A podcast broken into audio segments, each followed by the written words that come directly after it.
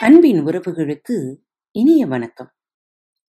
கதிரவனின் கடைத்தன் பார்வையில் மலர்ந்திருக்கிறது உங்களுக்கென ஒரு நாள். புன்னகையுடன் தொடங்குங்கள் பூக்களால் நிறையட்டும். இந்த நாள் இனிய நாளாக அமைய வாழ்த்துக்கள். இன்று அக்பர் பீர்பால் கதைகளின் தொடர்ச்சி இதோ உங்களுக்காக. பீர்பாலின் புத்திசாலித்தனம். பீர்பால் அறிவாற்றலும் புத்தி கூர்மையும் உள்ளவர். எவ்வளவு பெரிய சிக்கலையும் தமது அறிவு திறமையால் சமாளித்து விடுவார் என்று கேள்விப்பட்ட காபூல் அரசருக்கு பீர்பாலின் அறிவாற்றலை ஆராய்ந்து அறிய ஆவல் ஏற்பட்டது. அதனால் ஒரு கடிதத்தில் மேன்மை தாங்கிய அக்பர் சக்கரவர்த்தி அவர்களுக்கு ஆண்டவன் தங்களுக்கு நலன் பலவும் வெற்றிகள் பலவும் தருவாராக. தாங்கள் எனக்கு ஒரு குடம் அதிசயம் அனுப்புமாறு கேட்டுக்கொள்ளுகிறேன் என்று எழுதி கையெழுத்திட்டு தூதன் மூலம் அக்பருக்கு அனுப்பினார் காபூல் அரசர். கடிதத்தை படித்த அக்பர் திகைக்க ஒரு குடம் அதிசயம் அனுப்புவதா? ஒன்றுமே புரியவில்லையே என்று குழம்பி அரண்மனையைச் சுற்றி வலம் வந்தார். அக்பர் முகம் குழப்பத்தில் இருப்பதை பீர்பால் கண்டார். பீர்பால் அக்பரிடம் சென்று இது பற்றி வினவினார். அக்பர் கடிதத்தை பீர்பாலிடம் கொடுத்தார். அந்த கடிதத்தை படித்தார் பீர்பால். பீர்பால் நீண்ட சிந்தனைக்குப் பிறகு அக்பரிடம் மூன்று மாதத்தில் அதிசயம் அனுப்புவதாக பதில் எழுதுமாறு சொன்னார். அக்பர் பீர்பாலிடம் ஒரு குடம் அதிசயம் எப்படி அனுப்புவீர்கள்? என்று கேட்டார். அதற்கு பீர்பால் மூன்று மாதம் கழித்து அந்த அதிசயத்தை பாருங்கள் என்றார். பிறகு பீர்பால் ஒரு மண் குடத்தை எடுத்தார். ஒரு பூசணி கொடியில் காய்த்திருந்த பூசணி பிஞ்சு ஒன்றை கொடியுடன் மண் குடத்திற்குள் வைத்தார். பின்பு வைக்கோலால் மண் குடத்தை மூடினார். நாளாக நாளாக பூசணி பிஞ்சு குடத்திற்குள்ளேயே நன்றாக வளர்ந்து பெருத்தது. குடம் நிறையும் அளவிற்கு பூசணிக்காய் பெரிதானதும் பூசணிக்காயை தவிர மற்ற வைக்கோல் கொடி காயின் காம்பு எல்லாவற்றையும் கத்தரித்து விட்டார் பீர்பால். இப்போது அந்த குடத்தை அக்பரிடம் காட்டினார் பீர்பால். அக்பருக்கு அதிசயம் ஆச்சரியம்.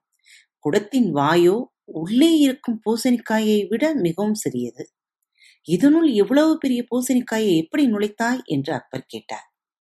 பீர்பால் அதை விளக்கிவிட்டு அந்த பூசணிக்காய் குடத்தை அப்படியே காபூல் அரசனுக்கு அதிசயம் என்று அனுப்பச் சொன்னார்.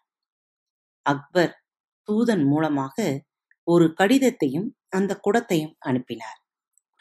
கடிதத்தை காபூல் அரசன் பிரித்து படித்தார். அதில் நீங்கள் கேட்டது போலவே ஒரு குடம் அதிசயத்தை அனுப்பியிருக்கிறேன் என எழுதியிருந்தார். குடத்தின் மேலிருந்த உரையை பிரித்தார் காபூல் அரசர்.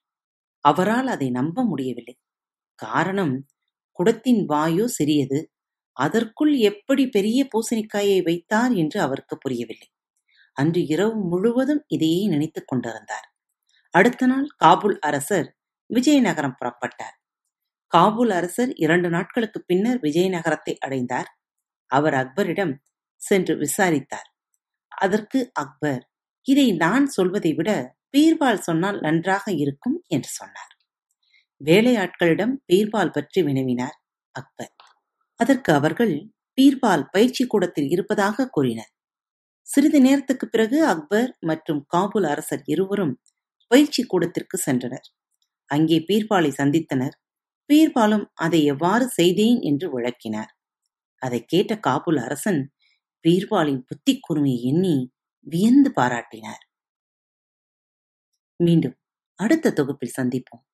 அதுவரை உங்களிடமிருந்து விடைபெறுவது உங்கள் அன்பு தோழி.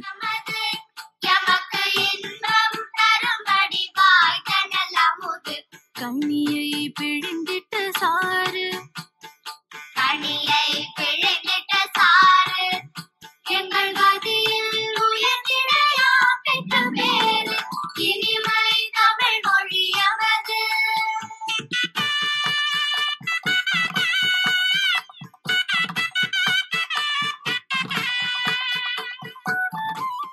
நேயர்களே பாரத் வலையொலி பக்கத்தை சப்ஸ்கிரைப் செய்யவில்லை எனில் சப்ஸ்கிரைப் செய்து கொள்ளுங்கள். ஃபேவரட் பட்டனை அழுத்த மறக்காதீர்கள்.